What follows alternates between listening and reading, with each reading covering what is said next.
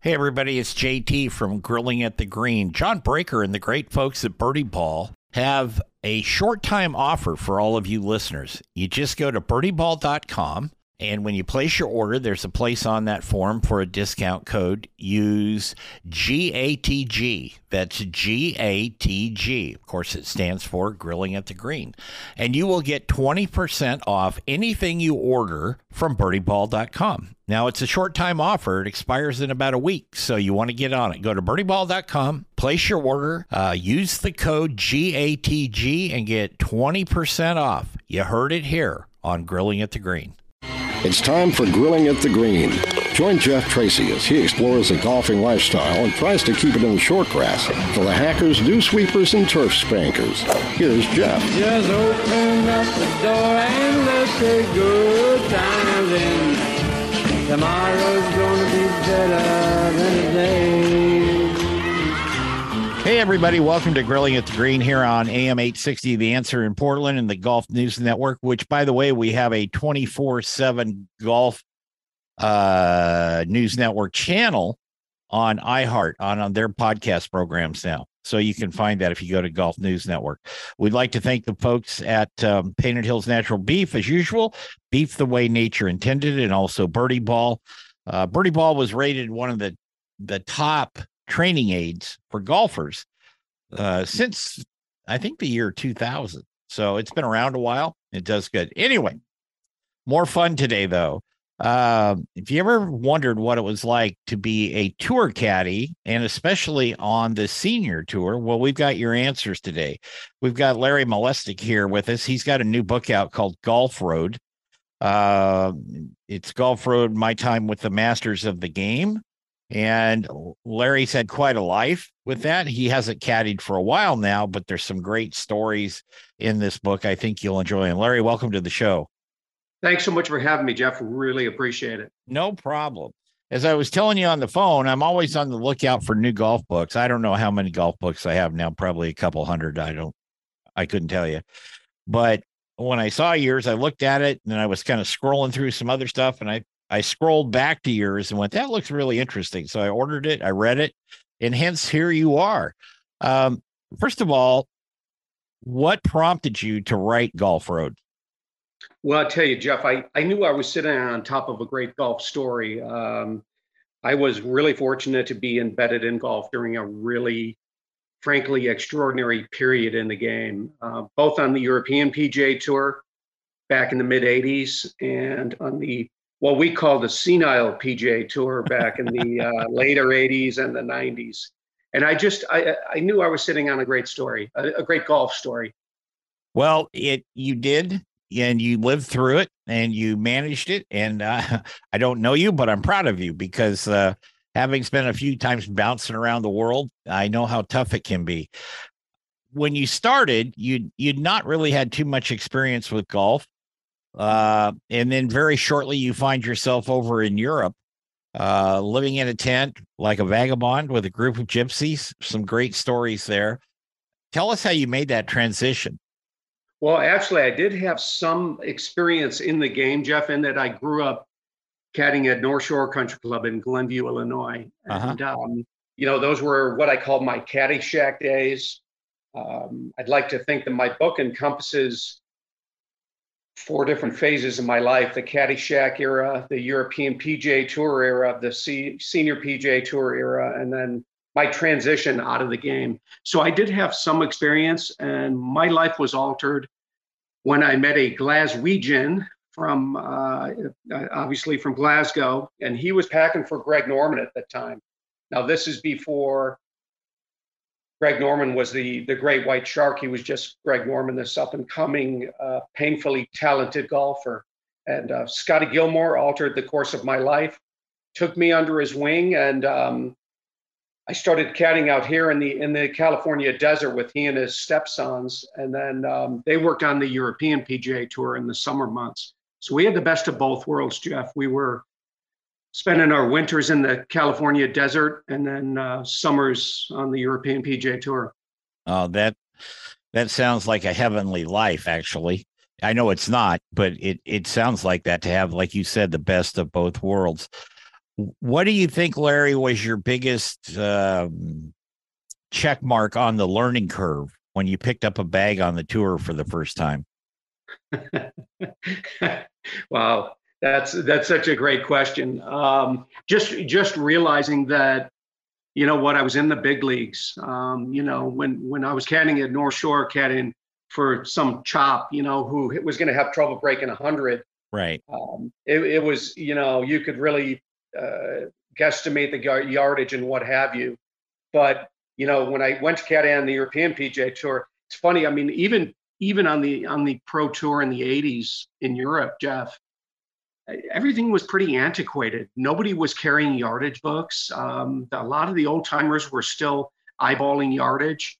Um, a lot of these golf courses didn't even have uh, yardage monumentation in the way of sprinkler heads. Mm-hmm. So the the European PGA Tour officials used to just they would paint an orange, uh, sorry, a red and a yellow circle in the middle of the fairway. Uh, one of them close to the 200 yard mark, and one of them close to the 150 mark. So um, it was it was pretty rudimentary, and um, you know, I really experienced the evolution of caddying at the grassroots level. So when when I realized that I was in fact in the big leagues and that these players wanted to know pretty close to exactly how far they were to the hole. You know, I, I didn't know what a pin sheet was prior to caddying on the European PGA Tour, where they would tell you exactly from, you know, you wanted to know, Jeff, how far you were from where you were in the fairway to the front of the green. And, and then you had a pin sheet that told you how far the flag was on and where it was located. That almost sounds like top top golf, you know, big circles out there. Yeah, there we go. There we go. Amen. You know, it really was. Um, yeah. It, it, yeah. Well, that's really interesting. So, in in the book, you talk about um, Norman. You talk about uh, Bruce Crampton. You talk about Chi Chi. You talk about uh, Trevino. You talk about Gary Player. You had experiences with all those people. Was it when you went to work with Bruce that you really got your education, so to speak? you know, you you you got the gist of my my my chapter on Bruce. It was a hard chapter to write. You know, Bruce was a really misunderstood guy, but I give him a lot of credit, man. He he turned me into one hell of a caddy. And it was funny because when I picked up Trevino's bag, he asked me, he said, Larry, let me ask you one thing. I said, What's that, Lee? He said, How long did you caddy for Crampton? I said, Three years. He says, Well, I'm pretty sure if you could handle him for three years, you can handle me for a week. so, and it, you know, Bruce, I like I said, I give him a lot of credit. He was all business on the golf course. There was not a lot of um, messing around going on. He he ran a very tight ship, but I give him a lot of credit for that. He really gave me the confidence to know that I, I could work for anybody after working for Bruce. You you mentioned something about running a tight ship and and understanding that how long did it take you to develop a thick skin? Because, you know, there's a million stories out there, Larry, about the abuse that caddies suffer. Uh, I've actually seen it firsthand. I've not been a caddy, but I photographed enough tournaments to see when a player hits a bad shot. Ultimately, it's the caddy's fault. Uh, it's it's not the player most of the time, and there's uh, you know, they deflect. We all do that. It's a natural instinct, but you know, if it was supposed to be, you know, draw it in there with a, you know, five yard draw and just lay it up there soft and, and they run over the green and back into the swamp, it's your fault. So, amen, amen Jeff. You know, if you're going to caddy on any professional tour, I've always said you better have a chrome plated heart, man. Um, now, some of the players are a lot easier than the others. Um, from what I understand, Nick Price was one of the one of the most awesome guys you could work for.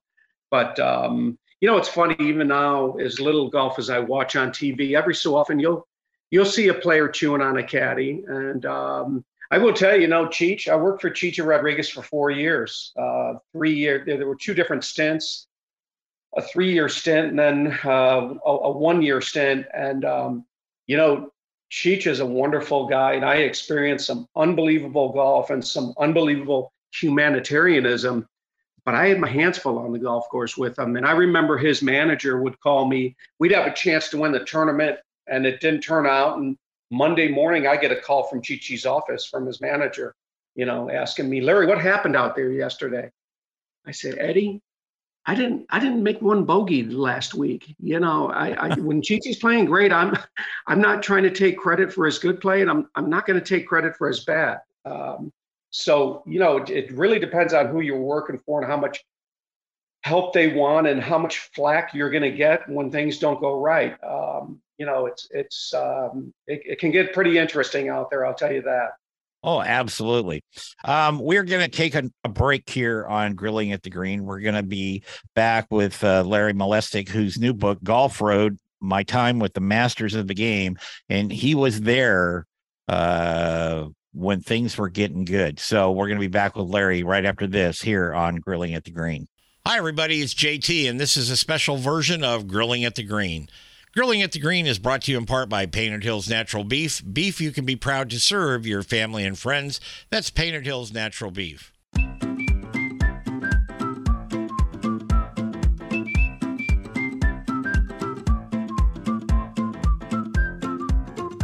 Welcome back to Grilling at the Green. Uh, if you'd like to email us, it's very simple. Just go info at grillingatthegreen.net, or you can find us on Facebook and Twitter and all those and send us a message. It's uh, pretty easy to do that.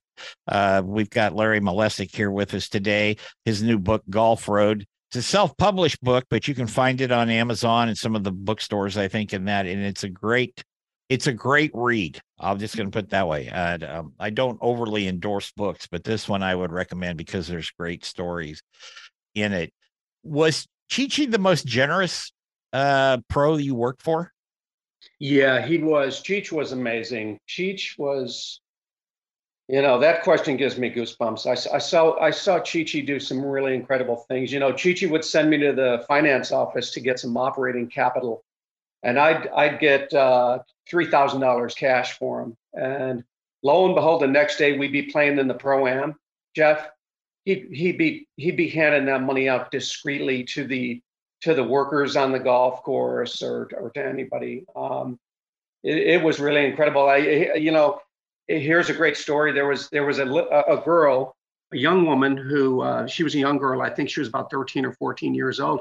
I've I've long wondered whatever happened to her, but she loved Chichi Rodriguez and she begged her father to t- to bring her to the golf course and uh, to the golf tournament in the desert we were playing at PGA West. So they showed up and she got to meet her idol, Chichi Rodriguez. Well, Chichi found out that they were sleeping in their car. And he had his pilot get them a room at the, at the uh, La Quinta Resort, which is not cheap. He told them to put all their meals on the room. And then he had me take her into the pro shop at, at PGA West and buy her $500 worth of clothing. And um, it was things like that that I got to witness that were really, really incredible. Chichi, really a selfless guy. Uh, one of the first weeks I worked for him, he he ended up uh, actually no, it's not true. I was on Crampton's bag and Chichi beat us, and he donated the winner's share of the purse. He he donated his check to a uh, a town that had been ravaged by a tornado two weeks prior. Wow. So um, really an incredible guy. How do you balance that though, Larry? I mean, here you've got a somebody that's doing all these great kind of very, you know, personable and you know, giving things on one hand and then the other hand, it's your fault his uh, chip shot rolled in the drink. How how do you, how do you balance that? That would be hey, tough you, for me. You just, you, Jeff, if you want to be a tour caddy, you just have to. That's, yeah. that's the bottom line. You know, uh, one of his friends one time, I'll never forget, he said to me, uh, Cheech was, he was all over me one round. We were playing at Country Club of the South in Alpharetta, Georgia. And um, things weren't going well. And, um, and, you know, I was the, I, I was bearing the brunt of the, uh, of the situation. And Chi-Chi's buddy said to me after the round, he said, Larry, I, I love Chi-Chi. He's my friend. But I got to tell you, man, I, I wouldn't take that from anybody. And you know what I told him? I said, then you wouldn't be a tour caddy very long, Mike. Yeah. Yeah. It, it's, I mean, I've had other caddies on the show, and a lot of them because we cover the LPGA a lot. um, you know, they tell me about their experiences and and this and that, and that's fun. But we yours, because these are the guys I grew up with. These are the guys I watched on television when I was a kid. You know, uh, you knew about Chi-Chi and you knew ab- about uh, Trevino and Crampton and all those guys. Who was the biggest pain in the butt you worked for? If you don't mind me just kind of blurting that out like that. That, that that'd be Bruce. That that definitely be Bruce. Yeah, you know Bruce. Bruce was the uh, precursor to Scott Hoch. From what I understand, Scott Hoch wasn't real liked amongst his amongst his peers, and um, you know Bruce was he wasn't real liked by his peers. But again, he was just all business on the course. And but um, you know, some of the stuff that I caught flack for from Bruce, I mean, I I got bitched out once because I whistled on the golf course, and um, he he he that really bothered him. He he told me that it, it, it told him that I didn't have a worry in the world, and and. Uh, believe me, I, I I wanted to tell him, oh, I got I got a worry. I got a big worry. I got to I got to put up with you every day. Yeah, I got a five foot eleven, you know, two hundred and one pound worry right there. Yeah, absolutely. So Bruce, Bruce was definitely, yeah, he was the he was the hardest. Um, but I will tell you, you know, Cheech Cheech could get a little rough, but but Cheech even admitted to me, he he had even told me um, that, you know, he gave me a lot of flack for stuff that had nothing to do with me. Um, I, I, will tell you one of the one of the most interesting relationships I saw on the golf course was was Lee Trevino and Herman Mitchell. I mean, Lee loved Herman like a like a brother, and he took great care of him. But Herman talked Lee into the wrong club on a on a par three. Where I was packing for for Gary, and we were paired with Lee and Jack. How about that for a threesome? Oh, there you and go. Herman talked Lee into the into the wrong club on a par three, and Lee blew it over the green. And the cops had just, you know, had uh, they had basically just beat up Rodney King in L.A. And and Lee got in Herman's face and told him, "Do you see what those cops did to that Rodney King in L.A.?" And Herman said, "Yeah, what about it?" And he said, "It's nothing compared to what I'm going to do to you if you don't get the right club in my hands." And uh, you know, he, I know he was just kidding, but uh, that was a really interesting converse, uh, uh, conversation to to witness. And that relationship was really, really interesting. They, Lee used to mess with Herman something fierce. It sounds like Lee messed with everybody. He did. He did. He really did. Um, we were paired with, um, I was again caddying for Player, and we were paired with Lee and um, Scottsdale. And there was a big rattlesnake on the back of the tee box. And um, Herman was terrified of this snake. And you know, Lee kept telling him, "Don't worry about that snake, Herman. She ain't gonna do nothing to you." And Herman just he was hyper focused on the snake. Well, in a in a moment when Herman's uh, attention was diverted, Lee snuck up behind him. He he whispered in my ear, "Watch this." And he grabbed one of Gary's golf uh, irons out of the bag, and he snuck up behind Herman, and he tapped on his ankle. and I'm going to tell you something. if you, I saw 350 pounds get airborne and as soon as he hit the ground, man, he the oh, he was like Mussolini from the from the balcony. the expletives were flying, man. yeah, yeah. Lee, Lee, Lee, loved it. You know, I mean, you look at the a la the uh, the snake story, you know, with Jack. Oh yeah. You know. Absolutely. We're going to take another break. We're going to be back with uh, former tour caddy who finally uh, realized there was uh, more to life than sleeping in a tent. I say that in jest. Uh, here on Grilling at the Green with uh, Larry Malesic. Right after this, don't go away. Hi, everybody. It's JT, and this is a special version of Grilling at the Green. Grilling at the Green is brought to you in part by Painted Hills Natural Beef. Beef you can be proud to serve your family and friends. That's Painted Hills Natural Beef.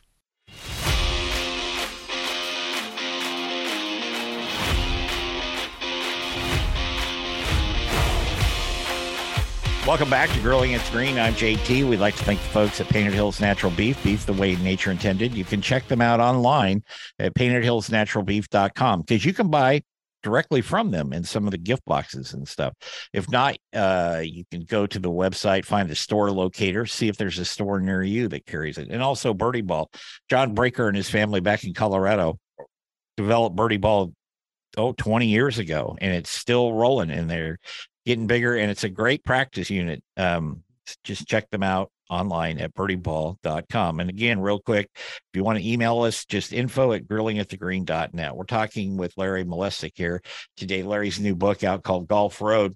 Uh, the masters of the game, his time with them. And uh, it's a great book. If you grew up watching Trevino and Nicklaus and Rodriguez and Bruce Crampton and the Shark and all this, there's stories about all of them in this book what's the one thing larry after all your years on the on caddying what's the one thing that sticks out the most in your mind? Um i, I would just say how you mean the one instance or like yeah. the overall message? Uh no is there one thing? Was there was there one incident instance whatever you want to call it that you went wow and that really you know, turned on the light in your head saying, this is where I'm supposed to be right now? Or maybe it's like, I got to get out of here. Not, no, you know, what's funny, Jeff? It, there's not just one because there's so many. I mean, I'm so reminded of how lucky I was to be embedded in golf. I mean, you know, you, you see like uh, the, the montage of, of, um, of, you know, golf uh, events. And there's the one of Seve Ballesteros in 84 at St. Andrews when he's fist pumping and looking directly at the camera, smiling with that boyish grin. And right after he sunk that putt at 18 for one of the most memorable finishes in, in open history, Jeff, I was 70 feet away from him on the steps of the R&A clubhouse. Um, you know, and then you see like a Rolex commercial, and there's footage of Jack, Arnold, and, and Gary walking up the fairway together, black and white footage. And I think, wow, that's that's crazy. I mean, that's my former boss and two gentlemen I spent a heck of a lot of time around. I mean, I'm reminded constantly of things that occurred that I was so fortunate to witness. So there, there's not just one thing. There's just a collaboration of things that that I'm, you know, I'm fortunate enough to experience pretty pretty regularly. Um, and unfortunately, there's there's so many young players that you know, Jeff, they, they, they don't know who any of these guys are. I I played with a guy, probably a young man, probably eight months ago, he didn't know who Chichi Rodriguez was. Yeah. And and you know, that's fine, I get that, but it's you know, it's interesting to me. I just saw something recently, Jeff. You're familiar with the band Devo? Remember oh, yeah. Devo? Oh, sure. You know who's on the cover of the Devo album, the first one? I don't remember. Chichi Rodriguez. Oh, is he? and there was a there was a podcast about the whole story behind this. Well, I knew the story. Chichi had told me about it. So you know, again, I'm constantly reminded of things um, from my past and how lucky I was. One story I'd like you to relate to our listeners is how you and the Wiz and those guys snuck into the clubhouse to get showers over at the British Open. Um, because you're not supposed to be in there. You know, they don't even let some of their own members in there some days, I think, depending on how they feel, the guy at the door. But but you guys were obviously needing some showers and a little warm water and soap, and they kicked you out, but you finally made it in.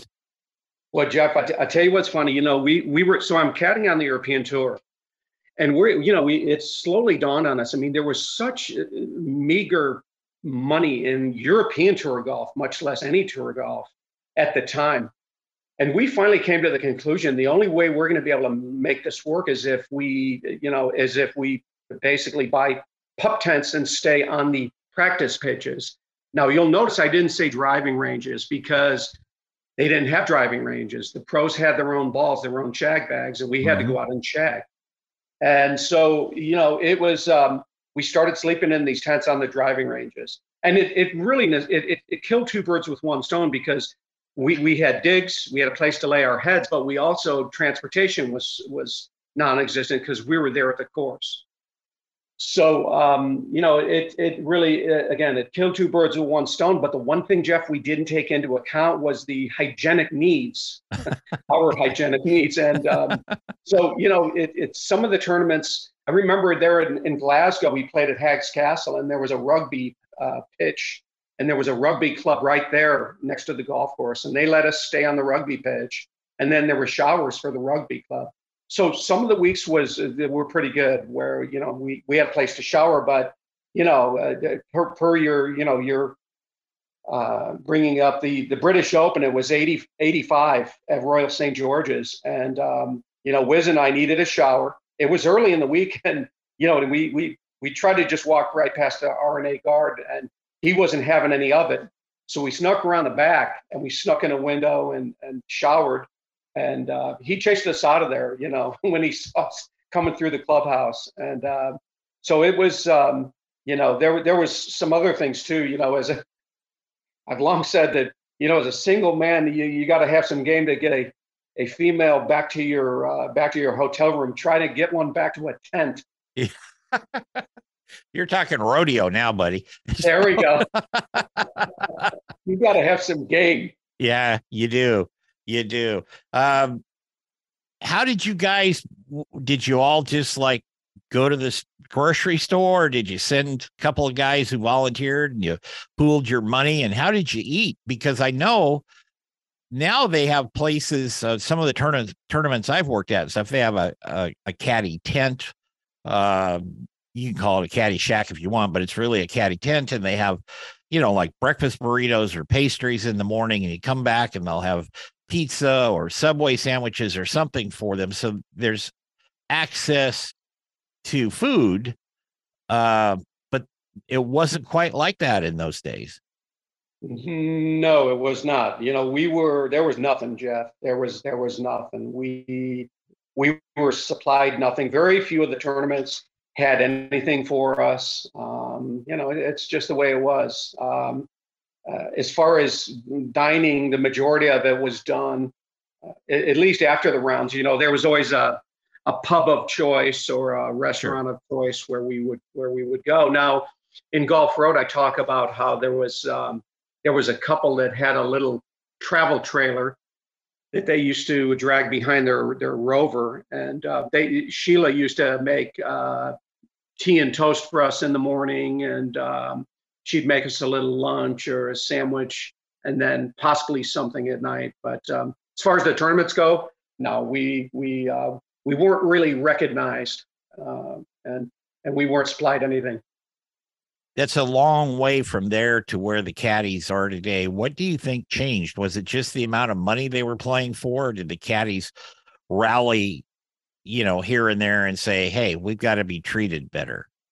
I think it's a combination of both of those. I think yeah. that the the profession has evolved and that there is more money involved. But I, I think that they just you know when when you look at some of the the older caddies that were working on the European tour when I was over there, I mean there there was a rough bunch of guys, and these guys now are you know heck they've they've got I, I had a clothing contract even uh, working for Chi Chi. You know I was sponsored by Toyota, and I I know some of these guys. I Steve Williams I think had a deal with Valvoline. He had it on his sleeve. I you know it's it's it's evolved, Jeff. It's evolved uh, big time. Well, yeah, and and uh, well, you look at him now. Like Bones went to work for uh, Golf Channel and NBC. Now he went back to work, stopped that, went back to work for Justin Thomas. But uh, you know, thirty years ago, you wouldn't have dreamt of having a caddy talking on live television. You never no, what not, might not come with, out of their mouth. there we go. Not without some serious censorship. Believe me, Jeff, I'm biting my tongue right now. I bet. I bet. Well, it's I'm I'm glad to see it. Um, all the caddies I've hung around and talked to over the years, they've all been really pretty good guys, you know. And uh, some gals are doing it now too. And and you know, I think it's a very interesting experience, but it's was pretty rough back then. Yeah, no, it sure was. And um and Jeff, it's become so competitive now even with you know i'm obviously i'm what what am i uh, 25 years removed from the game mm-hmm. even with my stellar resume i jeff i'd have no shot of getting a bag unless i knew somebody right. i mean i'd have to i would have to have an inside track with a player to get a bag now it has become so competitive because the money is so big yeah, it is. It is huge out there now. Uh, we're going to take another break. We're going to be back with uh, Larry Malesic in his new book here, Golf Road. His time with the masters of the game. Right after this on Grilling at the Green. Please stay with us. Hi, everybody. It's JT, and this is a special version of Grilling at the Green. Grilling at the Green is brought to you in part by Painted Hills Natural Beef. Beef you can be proud to serve your family and friends. That's Painted Hills Natural Beef.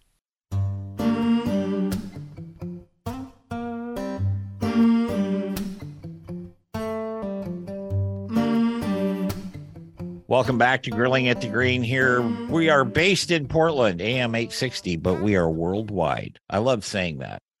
You know, it just uh, something I like to say. We're talking with Larry Malesic today.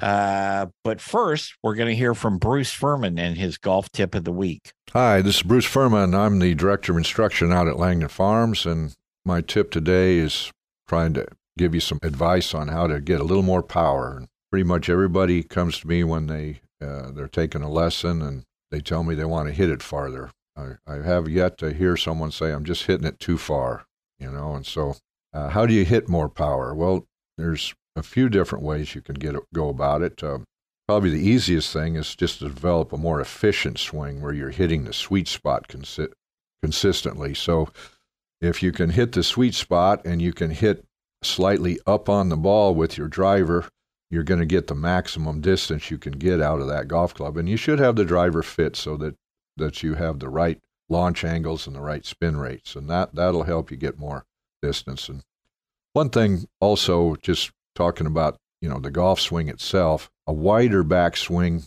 potentially has more power. So when you start your, your club back, sometimes people think they're supposed to fold their right elbow into their side. And you really aren't supposed to do that. You want to let your right arm float and go off your side and not fold it in. And if you do that, you're going to have a wider backswing, and a wider backswing can can help you get more power, and uh, you'll hit it long and straight right down the middle. Well, hopefully you will, but you will get more power if you have a little wider backswing. So I hope that helps you. Thank you, Bruce. We appreciate that. You can check out Bruce uh, online at langdonfarms.com. He's the lead, uh, the director of instruction there, I should say. You just go to instruction, click down, you'll see them there, and it talks all about their programs here in the Portland area. So um, we thank Bruce for that. Now we'll get back to Larry Malesic here, and I'm talking about his book Golf Road, which I say I do recommend this book. It's a great read. Was there one story in the book that you really meant the most to you? I got to tell you, a great question, and I would I would say probably my really my preeminent story. You know, we were talking earlier about is there one memory or one instance that really sticks out? And I have so many memories and instances. I would say my preeminent story, though, is the one about Chi Chi Rodriguez and the wheelbarrow full of money when he won the tournament there at the DI and they brought the wheelbarrow full of silver, silver dollars out on the 18th green. And, you know, and the cameras around him as he's running his fingers through the coins. And I wrote in Golf Road that I was, you know, standing off the, the side of the 18th green witnessing this thinking he looked like a pirate that just dug up buried treasure. You know, all he needed was a parrot and an earring. So we go back to his his suite at the Desert Inn to celebrate the the win. You know, because yeah. you don't win every week. And Cheech turned me on to Johnnie Walker Blue. Now I didn't even know Blue ex- existed, but um, his pilot ran out and and grabbed uh, I think it was a half dozen bottles uh, of Blue and so we were celebrating the win, and Chi Chi got a call, took it in the other room because you know this is '91. We didn't have cell phones, right?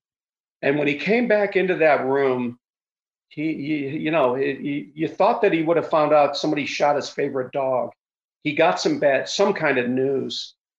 So we turned the the Puerto Rican music down, and um, all eyes on Chi Chi. And his wife asked him, "Juan, Juan, is everything okay?" And he said, "Yeah, yeah, everything's okay." she, asked him again, Is everybody okay? And he said, Yeah, everybody's fine. That was my sister Rosa.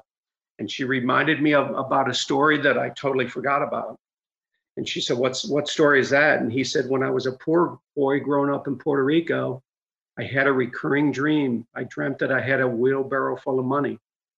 And every time I told my sister Rosa about that dream, she would tell me, Juan, you got to stop torturing yourself. You're poor. You're always going to be poor. You need to put that dream out of your mind. And 45 years later, she flipped on her TV set, and what did she see? Wheelbarrow and, full of money. You know, when her brother with a wheelbarrow full of money. And, it, you know, I'm, I'm a pretty clever guy, Jeff, but I, I couldn't make that story up. I got to witness that. Yeah. Yeah, that was very, very touching. Um, Larry's going to stick around for after hours, and I guarantee it will be fun. But the name of the book is Golf Road My Time with the Masters of the Game by Lawrence. Uh, now, formally, this is so people know who you are, Larry. Lawrence Malesic. There's a picture of him with Gary Caddy, with Gary Player's bib on uh, right there on the front. And Larry, it's been great to talk to you. I, uh, I could talk to you for hours about this stuff. Well, my pleasure, Jeff. Thank you so much for having me on. Thank you. And, uh, I'd, I'd love to come back anytime you, you give me a buzz. Uh, you've got it, brother. Uh, we will be back next week with another edition um, here on the radio version of uh, Grilling at the Green. And don't forget, like I said, Larry's going to stick around for after hours, which you can get on the podcast version. So until then, everybody take care, be happy, and be kind. Grilling at the Green is produced by JTSD Productions LLC in association with Salem Media Group, all rights reserved. And remember, the key to lower scores, a pencil with an eraser. See you next week.